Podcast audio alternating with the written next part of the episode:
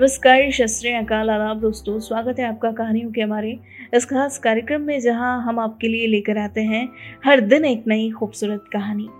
दोस्तों आज भी एक ऐसी ही कहानी के साथ एक बार फिर हाजिर हैं हम। जी हाँ, आज आप सुनेंगे सुदीप्ता आचार्य की जिंदगी की दिलचस्प कहानी। दोस्तों ये कहानी है उड़ीसा के एक छोटे से शहर राउरकेला में जन्मे सुदीप्ता आचार्य की। राउरकेला का अन्य शहरों जैसा कोई प्राचीन इतिहास तो नहीं दोस्तों, लेकिन ये शहर अपने आप में बहुत ही खूबसूरत शहर है और इस शहर का मॉडर्न आउटलुक इसे और भी ज्यादा आकर्षक बनाता है। सुदीप्ता आचार्य ने अपनी जिंदगी की शुरुआत इसी शहर से की थी। फिल्मों के प्रति एक खास दिलचस्पी ही इन्हें फिल्म इंडस्ट्री में खींच लाई। फिर उन्होंने इसी फील्ड में आगे बढ़ने के लिए FTII पुणे से ग्रेजुएशन की और बतौर फैकल्टी FTII पुणे में काफी वक्त अपनी सेवाएं भी दी। दोस्तों FTII के बाद की इनकी ये जो जर्नी है वो बिल्कुल ही डिफरेंट रही। आज ये एक बहुत अच्छे फिल्म टीचर होने के साथ ही एक फिल्म मेकर हैं जिन्होंने कई बेहतरीन फिल्में बनाई। आपको बता दें ये बहुत ही अनुभवी शख्स हैं। वर्तमान में मुंबई के विस्लिंग वुड्स फिल्म स्कूल में पिछले 3 सालों से निर्देशन विभाग में पढ़ाते हैं। जी हाँ दोस्तों, ये डिपार्टमेंट हमेशा से ही इनका पसंदीदा डिपार्टमेंट रहा। साथ ही स्क्रीन प्ले राइटिंग और सिनेमा के इतिहास के बारे में छात्रों को पढ़ाना भी इन्हें बेहद पसंद है। तो दोस्तों कुछ इस तरह ये अपने काम को भरपूर आनंद के साथ करते हैं। आइए अब हम सीधा मिलते हैं इनसे और इनकी जिंदगी से जुड़े वो तमाम दिलचस्प किस्से सुनते हैं सिर्फ और सिर्फ इनकी अपनी जुबानी। I am Sudipta Acharya, I am a film teacher and also a filmmaker, and now currently for the last 3 years I'm employed with Whistling Woods International, where I teach in the direction department, and mainly I teach about the various elements of craft in film direction, and my areas of interest are in screenplay writing and also teaching the history of cinema, you know, how the language of cinema has evolved, you know. So these are my areas of specialization within the direction department. I was born and brought up in this small town in Odisha called Rourkela. Now, Rourkela is an industrial town and it doesn't have much of a history like Udaipur would have a long history, you know, and this is more of a post-independent India's township, one of those manicured township by under the stewardship of the then Prime Minister Pandit Jawaharlal Nehru, you know, and there was a big steel plant there and my parents were employed. My father was in the steel plant, my mom was a teacher there and we used to live in the quarters, you know. So it was a very small township, but it was very beautiful township, and we had a lot of schools and stadium and everything that a modern township needs, you know. Like I said, it doesn't have a history. Like Udaipur has a history, you know, Jaisalmer has a history. Rourkela doesn't have a history, correct? But what Rourkela has was the modernity, has the outlook of a modern India, you know. And what do I mean when I say the outlook of modern India? First and foremost, it taught us secular. It taught us to be secular. The lane in which my house was there was some 20 houses on both sides of the road, and there would be some 3 Biharis, 2 Malayalis, 4 Bengalis, 6 Orias, 1 Sardarji, you know. A representative of the whole country was there, and I never understood what caste system was. In a way, it was bad. In a way, you would say that we were naive. You know, I never heard the word caste till I went to college. We participated in each other's festivals, whether it was Eid or whether it was Christmas or Diwali or Holi, you know. And Holi was not just played by Hindus. No, even my Christian friends played Holi, you know. so you understand what it means to be a modern Indian, you know. We speak different language, but we breathe the same air, you know. We could be praying to different gods, you know, but we were bound by the same milk of humanity, you know. So that is what I mean to say, that although it didn't have a history, the city or the town, not a city, the town, had a very modern outlook. And that is what I think keeps India going. This sort of a modern outlook, and apart from the social values that were imbibed into us from our very childhood, we had very beautiful clubs, but not everybody was part of the clubs.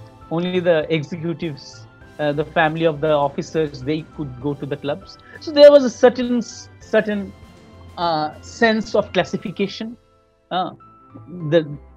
Because everybody had a rank, you know. There was a general manager, there was a foreman, and there were working class people. But somehow, you know, it didn't matter. It never mattered, because in the school that I went, CEO's son also used to study there, and a working class family, a child from the working class family also used to study in the same class. So it never mattered, you know. It never mattered what type of clothes you are wearing, you know. It never mattered that your shirt was slightly untidy. We never knew what is class difference, you know. Although there was class difference, it never mattered. And personally, for me, what was important was two things shaped my emotional personality. One was this city, this town. I keep saying city. It's not a city. It's a town. This town was made from tribal area. It's a hilly terrain belonging to the Adivasis. So this whole town, in spite of modernization, was very much in contact with nature. There were beautiful rivers flowing by. There were pristine, clear water. You know, we didn't know what pollution was, you know, in spite of the fact that there was a heavy industry little far away. There are beautiful hills where we used to go for trekking, you know. So we grew very close to nature. There were big fields where I used to play in the football. It used to be populated by children, importantly for me, you know. There was a film society. There was a film club. And that film club was mostly a weekend film club, but twice or I think at least once a year, they used to have a film festival where they used to bring important filmmakers of those times, you know, like Govind Nihalani, Sham Benegal, Aparna Sen, you know, Buddhadev Das Gupta, Gautam Ghosh, Ketan Mehta, you know, Adoor Gopalakrishnan. They used to get these sort of filmmakers from Bombay, from Kerala, from Calcutta, you know, and have a very live film festival. But that was, I think, an annual thing. But more importantly, they used to have weekend films on Saturday evenings and Sunday evenings all through the year. What was important for me was they used to have a children's section, you know, which is the most ignored area of film society, is films for children. And that time we were close to Russia and the Soviet bloc, you know, the entire East European bloc. So a lot of interesting films from Soviet Russia and the Eastern bloc used to come. And I used to have an uncle who was a very integral member of that film society.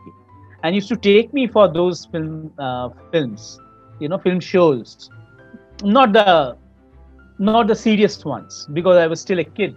So while I was still in standard 1 or standard 2, just a 6-year-old or 7-year-old toddler, a little more than a toddler, you know, I was already thrown into that dark room with a white beam of light projecting a film, you know, with some 50 more kids like me, you know. So it was amazing. It was a fantasy sort of a time for which I used to wait every week, you know, when this time would come. You know, my parents were not very interested in cinema. They asked me to focus on my studies, and especially my father used to teach me, and he was very particular about how I was picking up the languages, how I was picking up my mathematics and science, you know. He would go to any length for my education, getting me the right encyclopedia, talking to my teachers as to how to increase my son's vocabulary. So my English teacher at school gave him a long list of literature, you know, which included Dickens and the whole world, you know. My house was, you know, very, very academic. But this uncle of mine sort of introduced me to the devil. You know, and as we all used to say later on, that cinema is the last resort of the devil, you know, introduced me to the devil, you know, and it was a bug which really bit me hard, and I never thought, frankly, that I would become a filmmaker, I would have anything to do with cinema. But clearly the experience of going to cinema at such a small age and looking at world cinema, not all the serious art movies, but children's movies coming from very, very advanced countries in terms of film culture, it was definitely a very, very intoxicating childhood for me, you know. And much later, when I was getting into engineering, you know, that is another part of growing up in an industrial town. You have to become an engineer. If you're not an engineer, you are just nobody. Nobody will even look at you. So when I was getting into engineering, you know, the first time the thought came to me, how about filmmaking, you know? But we had no clue as to how to become a filmmaker. I thought it's, you know, you have to belong to the family of Raj Kapoor to become a filmmaker. You know, a middle-class person cannot become a filmmaker. Son of a teacher, certainly not. You know, you shouldn't even dream. So once I told during my, I remember this, that we always used to eat together. A family which eats together stays together. You know, old cliche it might sound, but we followed that cliche. You know. So, and it was a small family. I was the only son, my parents and me. So once I heard that there's a very famous filmmaker in Calcutta, and national award winner, and he is part of the Distant family. I was very inspired by his films, and I told my parents that if he can become a filmmaker, why can't I be a filmmaker? I can also think of becoming a filmmaker, you know. So my father gave me a very sharp rebuke, you know, just go and do your engineering, put your mind in thoughts and don't get distracted. So that was roughly how my childhood was, full of adventures, full of outdoor events, and also a very safe and emotionally secured home. No dream was beyond your reach. You know, you had that confidence, you know, you had that confidence that nothing is beyond your reach. To explain my journey, it's it's really difficult because it is it has many streams. It is my journey has really been like that of a meandering river, you know, touching many shores. So I was when I was doing my engineering, I was clearly disinterested with machines. You know, I was clearly not into it. You know, and frankly, I didn't see anybody in my class. I was into a very premier engineering college, but I realized not just me, everybody else in my class was disinterested in engineering. They were into engineering because it offered a good career, it offered a good future. Nobody was excited by the philosophy of machines. Nobody was, you know. That is a pity. That really is a pity. Maybe in a class of 100 students, maybe 2 students were excited to understand machines, to design machines, you know. Nobody else was. I find it very difficult to conduct myself in a time which is without any passion, which is without any belief. And I started looking for my belief system. And I realized that cinema is my call, you know. But I had no clue as to how to end up, how to become a filmmaker, because I thought that only the rich and the privileged can become filmmaker. Only people from Raj Kapoor's family can become filmmaker. You know? I didn't know about the existence of FTII, being from a very small town. I didn't know that film could be learned or taught in a methodical way like every other stream of knowledge can be taught. And so I started doing theater, you know, and I was interested in the performing arts. I was excited with literature, and slowly the other arts came to me as I became more and more curious. I completed my engineering. I started doing a job in Delhi, near to Delhi, but I forayed into the arts. I started doing theatre, and while I was in Delhi, I came to know about Film and Television Institute of India. I said, wow, there's a centre, there's an institution which actually teaches you how to become a filmmaker, which teaches you the nitty-gritty. You know, so who goes there? What sort of people go there? So I found out there is a simple examination, and you have to sit for that exam. So, okay, am I qualified? Yeah, I'm a graduate, so anybody can have. So I applied, and I didn't get through. I cleared the written examination, but I didn't get through immediately. After 2 attempts, I got through. They selected me, and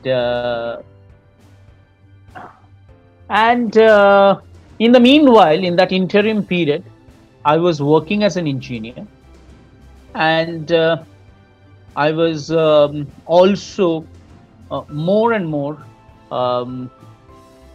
getting curious about cinema. One fine day, I left my job and plunged deep into this world of cinema. I came to Bombay, and I started working with a very interesting filmmaker called Manjul Sinha, and he was the person who made Yejo Hai Zindagi, Ham Panchi Ek Dal Ke, Nukkad. He was part of the team that was making Nukkad along with Kundan Shah, Saeed Mirza, you know. So he was a very important filmmaker, but primarily working in television. And I started working with him, and he took me in, knowing very well that I have no knowledge of cinema. I have an understanding of. I have seen a lot of films thanks to the Film Society culture. Then when I was in Delhi, I used to regularly attend the festivals, and I got introduced to world cinema. But that was not enough to become a filmmaker, to work in a film production unit. And it is under Manjul that I got my first training, you know, and learning by doing. He taught me the ropes. And but clearly I was not satisfied, you know, as much as I was learning, I was absorbing everything that the medium had to give me. I clearly felt that there was a lack. So I again tried for FTII, and this time I was lucky, I got in.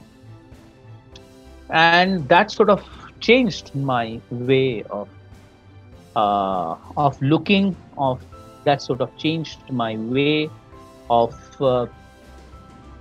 trying to understand my relationship with the medium, you know, and how do I connect with my reality with the help of my medium. And the 3 years in FTII opened up a whole new world for me, where at one level I got exposed to world cinema in a very thorough fashion, where we could study important directors. Number two, and more importantly, we were supposed to do many exercises. We are making our own films, and what it does to a filmmaker, what FTII does to a filmmaker, the most important thing is it allows a young film student to find the space to find his or her own voice as a filmmaker, you know. It's very easy to say this, but it is not easy to achieve this, because you still don't have your voice, and you are continuously being exposed to masters. You start imitating them. Even before you have developed your own language, you start imitating other great filmmakers. And when your exercises get appreciated, it's like a trap. You feel you're also in that same league, but you're not. You're not, because you still don't have a language. You are going through a process of mimesis.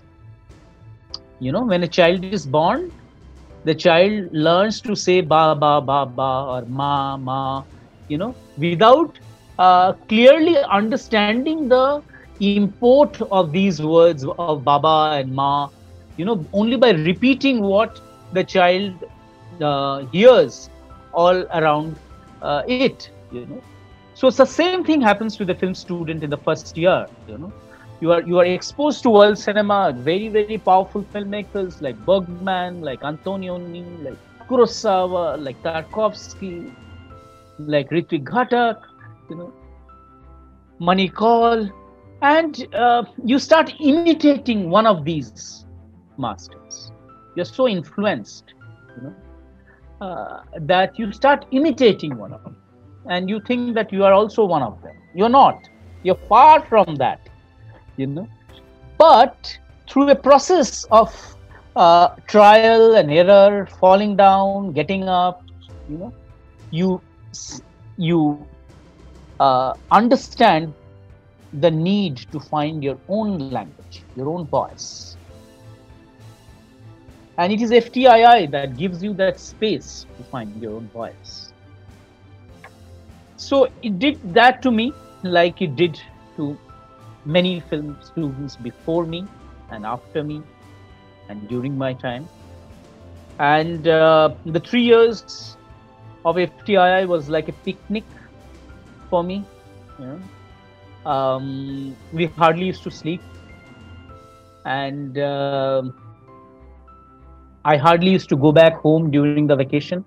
I used to stay back, use the library, go to the archive to watch movies, working like a sponge, you know, absorbing as much as possible. And also, not only absorbing, but also rejecting, start rejecting a lot of things.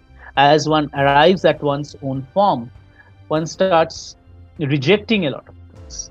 You know, not everything is useful to you at the end of the day. So, and lastly, FTI gave me a lot of friends who had similar goals, similar dreams. Yeah. So, and after FTII, it was a completely different journey, a completely different world,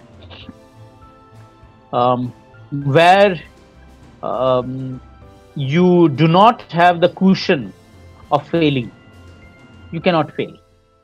You know, if you fail, you're gone. You're out. So it was. There was no safety belt. You know, but I was up for it. I worked in Bombay for a little while, had a very interesting contract with Merchant Ivory Productions. Then I went away to Calcutta. My parents had shifted to Calcutta after retiring, and I worked in Calcutta for a very long time. Then I had a feeling that I was getting stuck. I came to Bombay and started working in television once again. Again went back to Calcutta.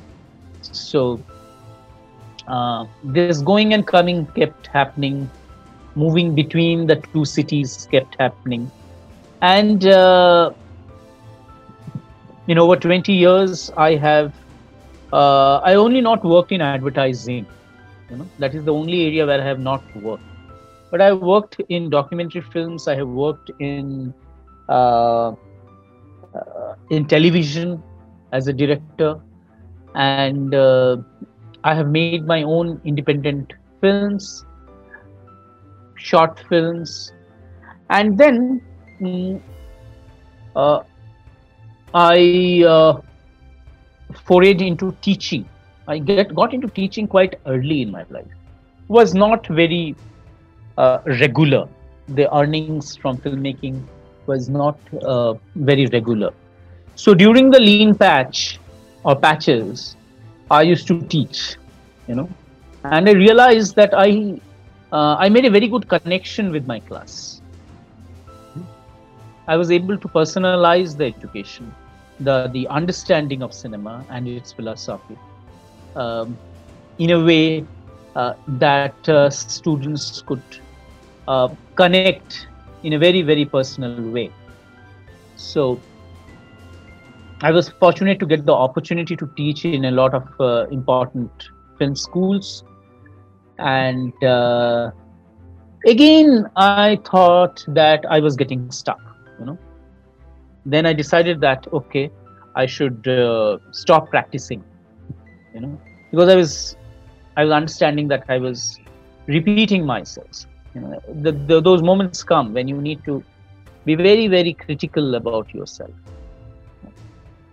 And I sort of dried up, you know. So I realized that I should take a break. So how do you use your break? I thought I should go away from filmmaking completely, at least for a couple of years. So I sat down for an exam, and I wanted to do this thing called developmental studies, Masters in Developmental Studies, Azim Premji University, and they invited me to come and study. So I was very excited that I will go away from filmmaking for at least 2-3 years, and I will work with some tribal community, and developmental studies is a very interesting area because it works at the intersection of economics, ecology, and livelihood studies, and so many other things, you know. But at the same time, I also applied for MA course in Jadavpur University in film studies, and they also selected me.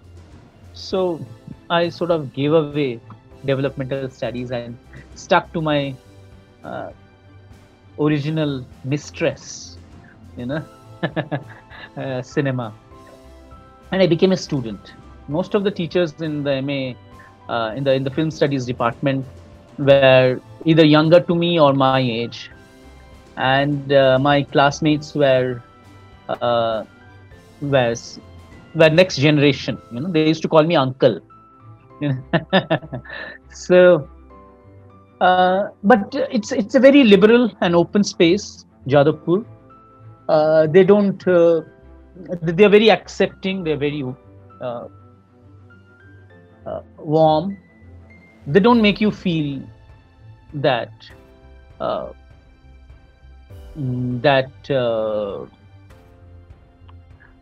you are not part of the class. You know, they make you feel at home. So I had a great time. Again, going back and learning cinema. So I went there with the feeling that I don't know anything about cinema. I know nothing. You know. So all the practice that I have done as a filmmaker, you know, I told myself that I will start from scratch when I get into the MA Masters. So again, it was a beautiful experience. Also because day in and day out, we were only talking about cinema, you know, reading cinema, looking at films, analyzing films, reading scholars on cinema. So it was a fantastic 2 years passed. I mean, I don't know how 2 years passed by. And then I applied in FTII and they took me in and I started teaching in FTII. I taught there for 2 years, worked with some very young, brilliant minds from all over the country. Was extremely fortunate to sort of shepherd this young, very talented, energetic minds, introduce them to cinema, teach them the very fundamentals of cinema, and also learn from them. The 2 year tenure came to an end. I had a 2 year contract, and then I thought it was time to move on, and I came to Mumbai, and now I'm teaching in Whistling Woods International. There are actually two types of battles which a filmmaker has to overcome or face. Not just a filmmaker, I think one can say that in any profession.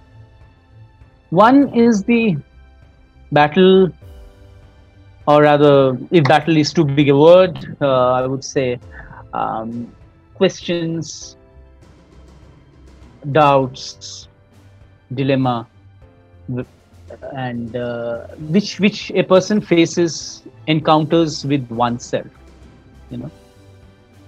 And then comes the outer world, where you have to go and convince another person, you know, that you are good enough, that to win the trust of another person or a group of people, of a whole unit, you know. So these are two different sort of frontiers one has to encounter. The world that exists outside is very unpredictable. Is very it's like one big jungle, you know. But slowly, as you unravel the jungle, you start understanding the rules. Even a jungle has its own rules, you know. You start understanding those rules.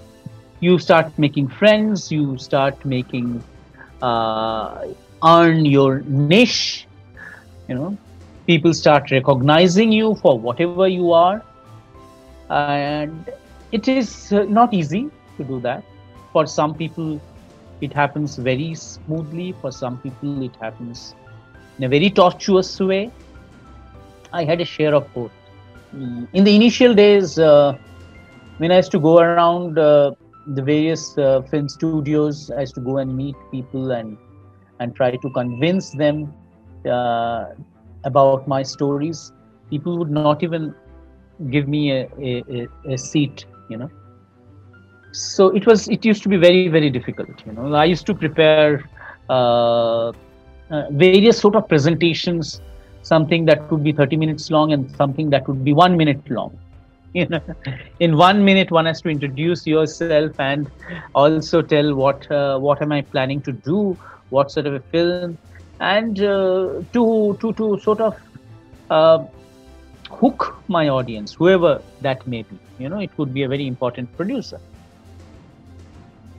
So it has never been easy, and it never will be easy. And you go there knowing it very well that it is not going to be easy. So even if there are disappointments, so there is a defense mechanism as to how to overcome the failures, you know, how to overcome the setbacks and things like that. Especially in television, you know, a director is the most vulnerable position. You know, when a series is not doing well, the first person whose head rolls out is the director. You know, so it's a very, very vulnerable position. I've been through all of that. It's almost like a football coach who is as good as the last match. You know, if your team has won in the last match, the supporters will praise you. They will worship you. Yeah?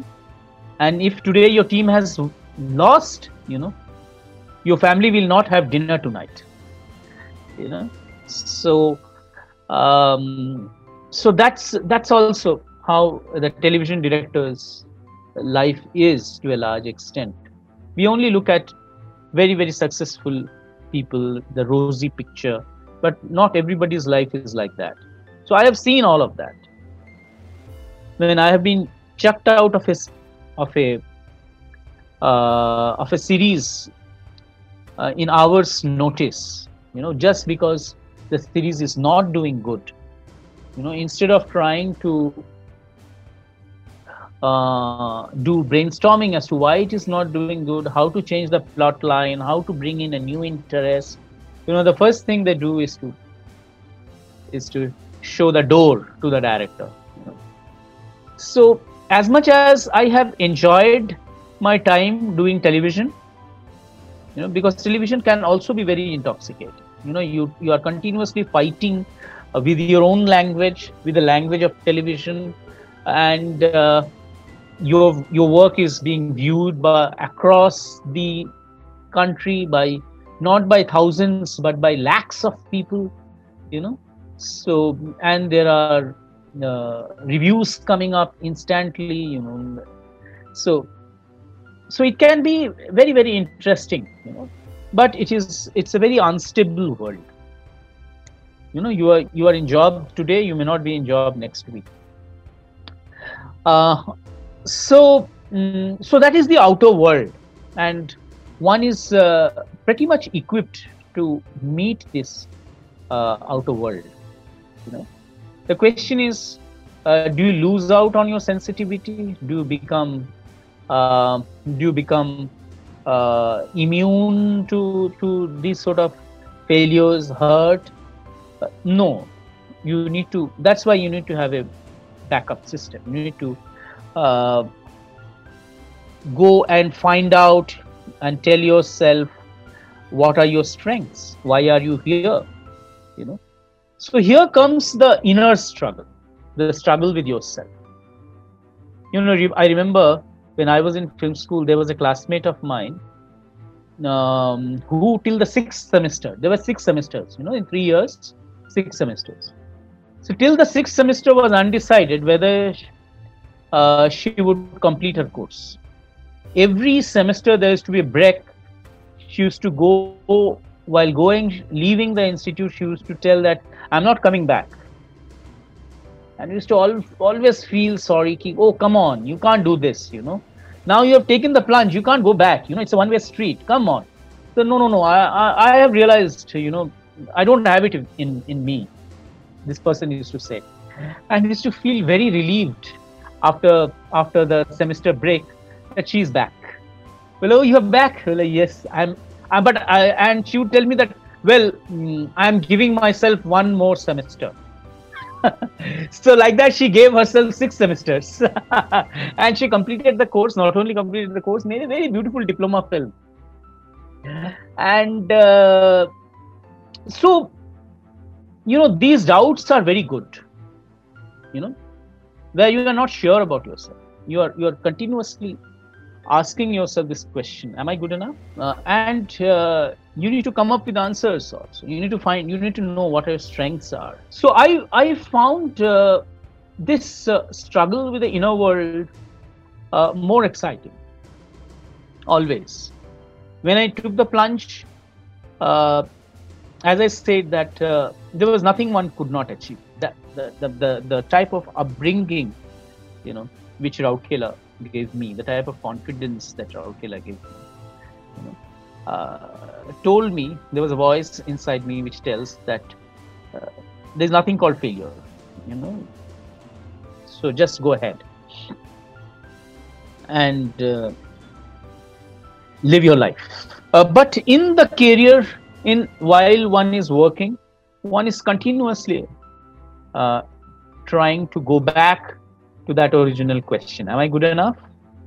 You know, so these are the and I think this question is good, you know, so that I don't like filmmakers who very easily get settled in a particular cinematic form, in a particular cinematic language, in a particular sort of formula, not just of making films, but of lifestyle, but and the type of work they do. You know, they continue to churn out the same work again and again and again and again. Now, I think they do not question themselves. I think they are very, very settled in the home that they have made for themselves. But when a person has questions, then am I good enough? What am I doing? Is this what I wanted to do? And you ask this question after you have made a successful film, after you have made a good film. You ask this question. Then it is like starting from scratch every time. You ask. So it is not just about a moment. I mean, you convert your whole life into moments. It's an aggregation of many such moments where you force yourself in front of that same question. Am I good enough? What am I doing? Is this what I wanted to do? I think it is the most difficult when somebody asks you to single out your accomplishments, because I think that my accomplishments have been far too less. And I think that I have to really, really accomplish a few things before it's time to say goodbye, you know. So as a filmmaker, certainly I don't think accomplished much, because how do you, and at the same time I also think that I have accomplished some amount of, I've been in peace with myself to a certain extent. If accomplishments mean winning awards and accolades, then I have not been a very successful filmmaker myself.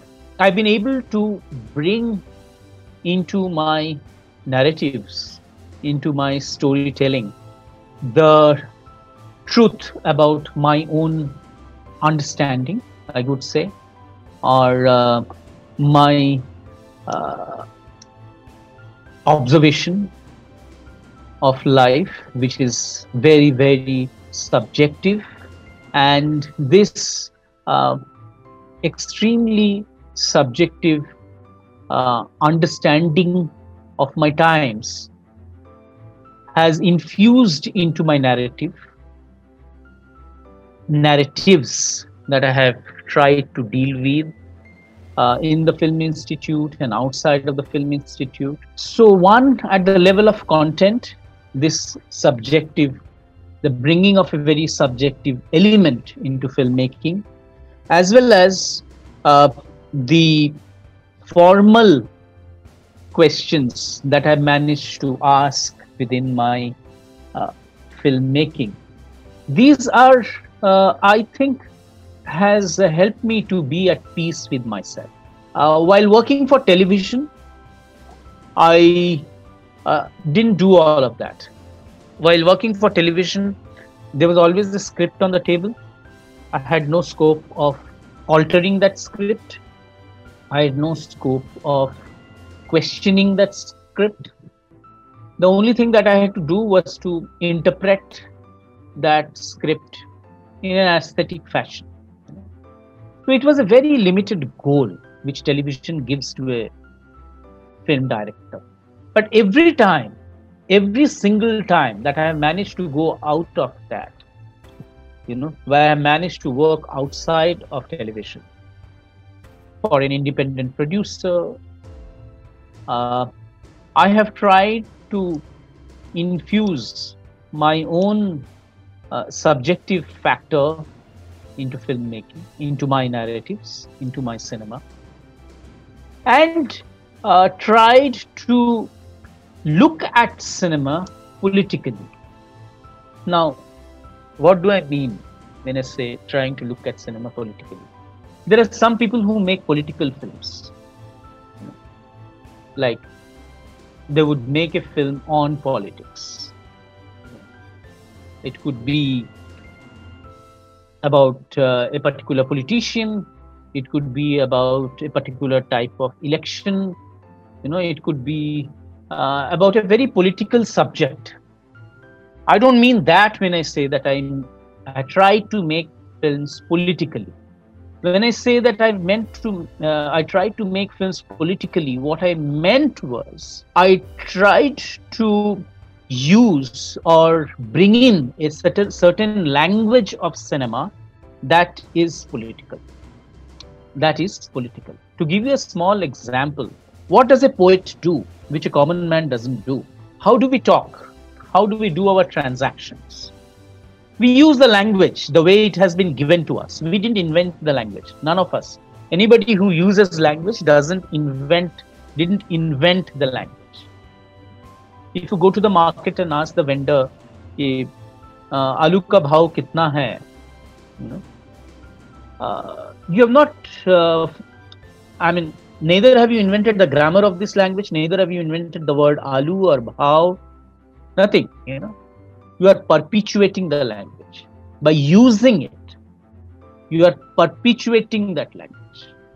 But supposing you manage to find a way of talking to the vendor in a language that is poetic, which only you understand and that vendor understands and nobody else understands, what you are doing is you are politicizing the language.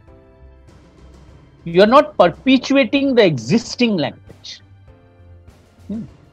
So that has been my constant endeavor as to how to give a new leash to language itself, not to tell a new story, I want to tell you I love you, but I will never say I will never say you, I will never use the word love. I need to invent a language by which the receiver will understand what I am trying to say, that I am trying to say I love you.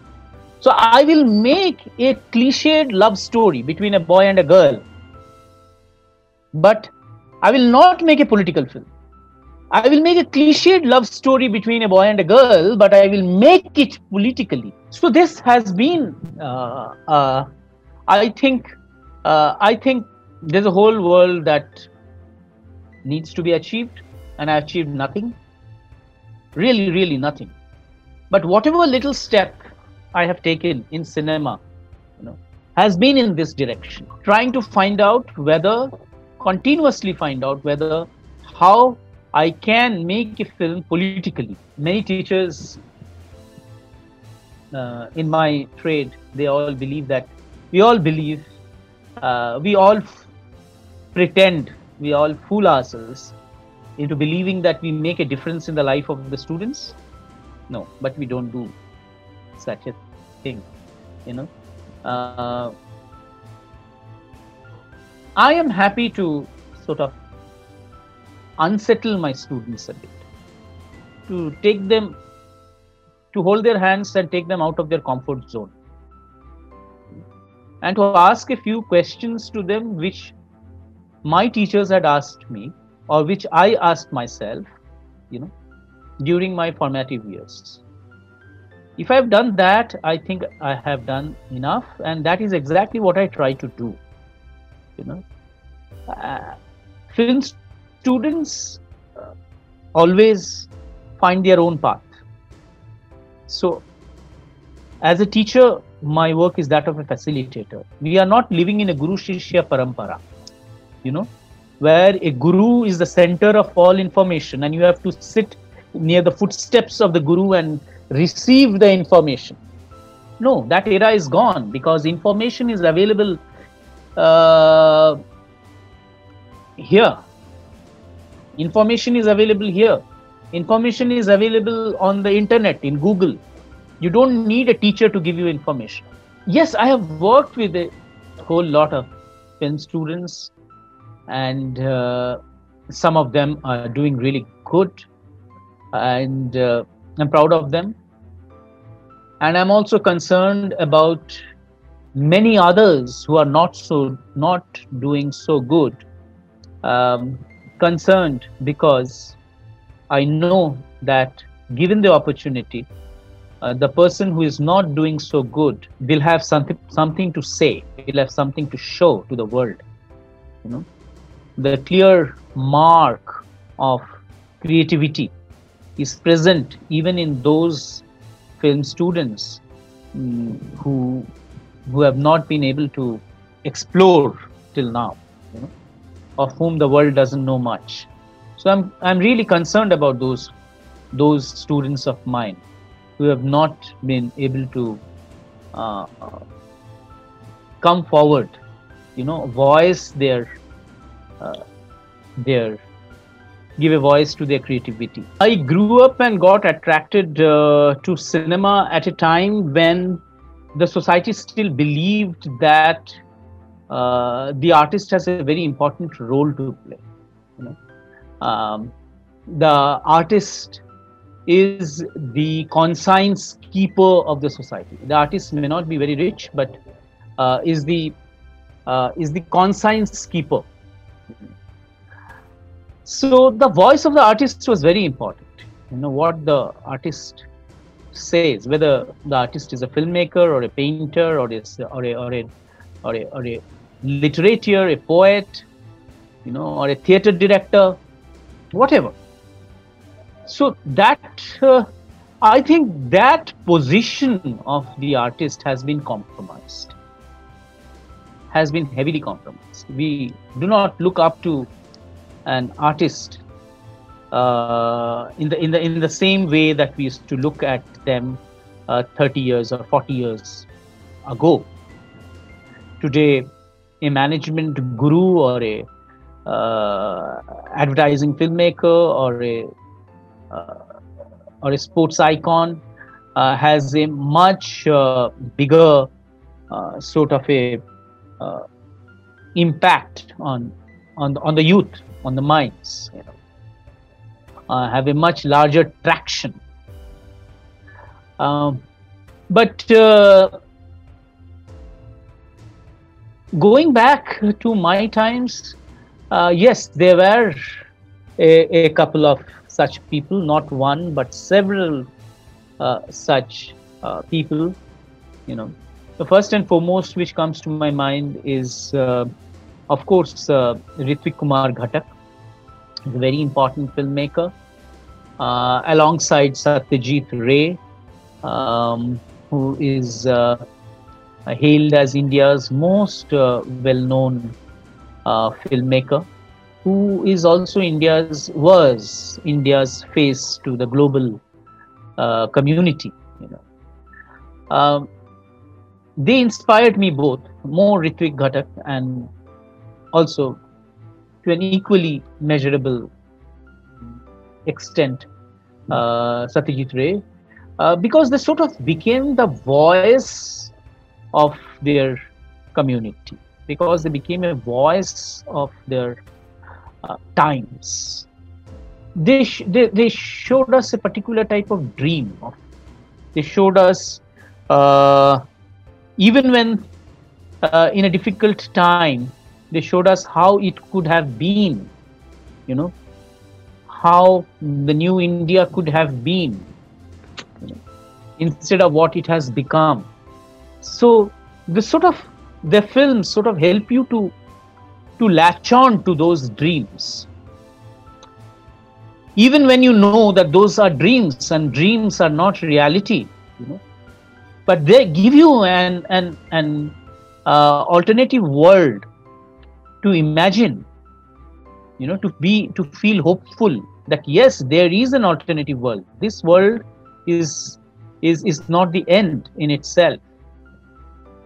So similarly, there were writers like in Bengal, there's this very important writer called Jibanananda Das, a very well-known poet. And then there was Manto, you know, in Bombay, who later shifted to Pakistan. So these were some very, very important names. These were some very, very important figures whom I never met in person. I never had the scope of meeting in person.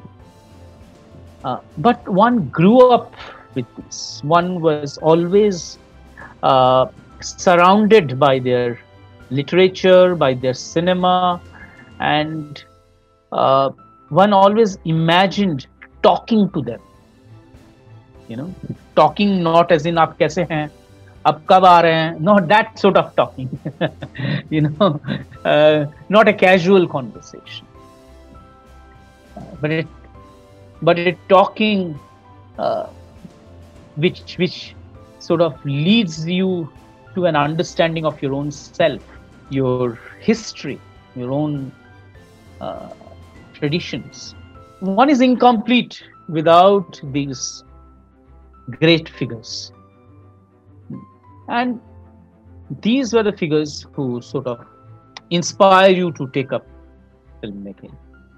I can give one very interesting anecdote from my third year in Film Institute. I made a mise-en-scene exercise. A mise-en-scene exercise is a very crucial exercise in the film school. It's about the way the exercise is designed. You have to tell one whole scene in one single shot. There will be no cuts. So you're telling a 4-minute scene or a 5-minute scene in one single shot. The camera is moving and there are actions happening. So there is to be a major choreography. I did a very interesting exercise, and my classmates, my peers patted my back, and for one whole week, I was really feeling good. I thought that I had done really something great, till I invited my teacher, Professor Suresh Chhabria. I asked him to come and have a look at my film, and I was expecting that he would say something great about my film. He saw the film once, he saw the film twice, and then took me to the canteen over a cup of tea. What he told me, he took me apart. You know? He ripped me completely. What he essentially told me was, Sudipta, why should I look at a second-hand Ritwik Ghatak? If I have to watch a Ghatak, I will go and watch a Ghatak. Why should I come to you? You know, so I had a very difficult time to sort of take in whatever he was saying, because in my mind I had made a brilliant exercise. But he showed me in terms of the cinematic phrases, the nuances, the language, and in various other ways, how my film was a very a close imitation of the master. I was very angry with him. I didn't tell him anything. I felt very angry. I went back to my room, and for the next 7 days, I went into depression because it was almost the end of my stay in FTII. And then I realized that, oh, it's almost the end of FTII and still I don't have my voice. My films look like the films of some other filmmaker, however great they may be. You know, they're still not my own. So who is me? Who is Sudipta? So actually that was a question which I had to face very frontally towards the fag end of my career. And let me tell you, most of the times I was lucky I had Professor Chhabria, and Professor Chhabria asked that uncomfortable question to me. Many a times students complete the course without even facing this question. They are happy imitating. So the journey has actually not even begun when they leave FTII. That's like a tragedy. And thankfully for me, I discovered my journey, my calling, everything while I was still in FTII. So there were role models. They were like your fathers. And there is a time when you have to say goodbye to your father. When you have to kick that nest and come out and say, hey Pop, we'll meet somewhere, you know. Now I have to set up my own nest. I don't know whether I can give a tip of the trade or not, but I can tell something which I have held very, very closely to my heart all my life. And that I will say, with the help of this very important address around the 2000 in Cannes Film Festival. This address which was given by Samira Makmal Bap, then a very young filmmaker, also known as daughter of Mohsen Makmal Bap. And she was recognized as the future voice of world cinema. And she was invited to give a keynote address in the Cannes Festival. I don't remember the exact year. It was around 2000 or before 2000 when digital filmmaking was just coming in. And she had said something extremely important. She said that technology will improve and come to such an extent that you don't even talk about technology. Like when you have to put on your fan, you know, or when you have to put on your AC, you don't need to be an expert in technology. So technology will become so easy, you know, that you will not even talk about technology. Correct. So what will happen to filmmaking then, when you don't have to learn the technology of camera, when you do not have to learn the technology of creating sounds? What happens to filmmaking then? Meaning, when everybody is making films, when everybody can make films, when filmmaking is accessible at your fingertips, how will you make films then? She said that what happened when pen and paper became cheap? What happened to the novel? What happened to the novella? Did everybody become a James Joyce? There's only one James Joyce. There'll not be another James Joyce. So this, I don't know whether it sounds like a tip or not. What I would like to say to young filmmakers or filmmakers who are on the verge of taking the plunge is that no matter what the technology is, try to find your own voice. Try to bring in your own subjective element into your filmmaking. If you have something new to say, there is an audience waiting to listen and see that, waiting to engage with that. So try and ask yourself, who are you, what do you want to say, what is it that you want to say, and why is it so important for you to make this film? So your subjective element is what will make your film. It is not the camera which will make your film. The camera is just a device, zariya, जिसको हम बोलते हैं. You know, you will not be known for the camera that you will be using. Right? Never. You will be known for the type of truth that you are able to open up in front of your audience. So what is it that you want to do with your life, with your life story? I travel a lot, and not just to touristy spaces but to unknown spaces. I love to visit a space alone and spend time in a space alone. So this doesn't happen very frequently or as frequently as I would love to, you know. And what it does is,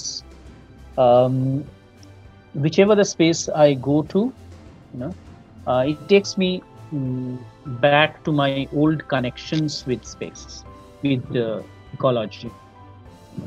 And you know, in today's world you would hear this phrase a lot: me time.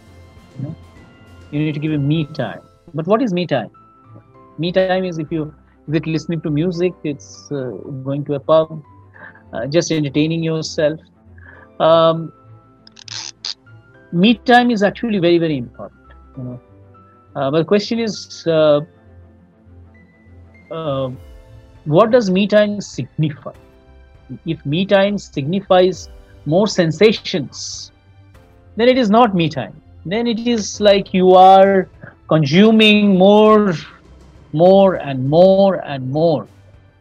That is not me time. I would say me time is when you actually give rest to your intellectual faculties, and when you start really, really feeling about your deepest thoughts, you know, which you have managed to sort of managed to put it in a box for a very long time. You allow those thoughts to come out in a very relaxed fashion, without a hurry. So and it is very de-stressing. So I love to do that, to go away for a couple of days alone to a space, into a village alone. I don't carry anything with me. I don't carry a music system. I don't carry my favorite novel, a novelist, or I don't carry anything, you know, which will help me to pass the time. I don't want to pass the time. Then I would like the time to not pass. Present and future. These three classification of time is there. In the future, nobody knows what will happen, right? Present, the present time is uncertain. It is slipping through our fingers. You cannot hold on to the present. Like you cannot hold on to water. If somebody pours water, the moment I try to hold the water will go away. You know, the present time is like that. But if you look at past, if you contemplate the past, that is the only certain thing. You cannot change a full stop or a comma in that past. So the past is the only thing that we have. I mean, like, I know this shirt is mine. Nobody can take this shirt away from me. You know, nobody can take that past away from me. And I don't need to go back. I will need to go back if I have a desperate need to change a full stop or a comma. Yes, but that's not such a great idea. The greater idea is to think and reflect as to what thinking, you know, more than doing, thinking is very important. To think that what I could have done differently. What can I learn from the past? Changing the past is not such a great idea as to take lessons from the past, you know. So I would not like to go back to in a time machine, you know. What I would rather like to do is to, in my memory, I would like to magnify the forgotten moments of my past. There are a lot of moments in the past that are very important to you, but you have forgotten. They get provoked when you are not ready. They are provoked when you are least ready. So I would like to relive the past in my thoughts, you know, and try and figure out how I could have done few things differently, you know. And this is what happens. This is what happens to me in today's time. Every time I meet a very old friend, I meet after say 20 years or so. If I am meeting this person for 2 hours, I keep 15 minutes for a confessional time. You know, this person is surprised. What confession? Why do you have to, what do you have to confess to people? You know? I said, I have to ask for some apology. Well, apology for what? No, I behaved very badly with you on so-and-so time when we had gone to so-and-so place. Well, I don't remember. Well, that's your thing that you don't remember. You only remember the good, but I am living with it. I have not pardoned myself for behaving like that with you in my youth. You know, when I thought that I could get away with anything. But the very idea of meeting you, one of the very idea of meeting you is to put the past to sleep, and that can only happen if you can pardon me.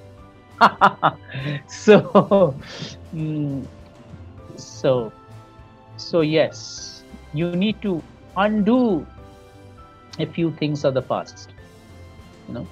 But not everything you can undo. You heard of Muhammad Ali?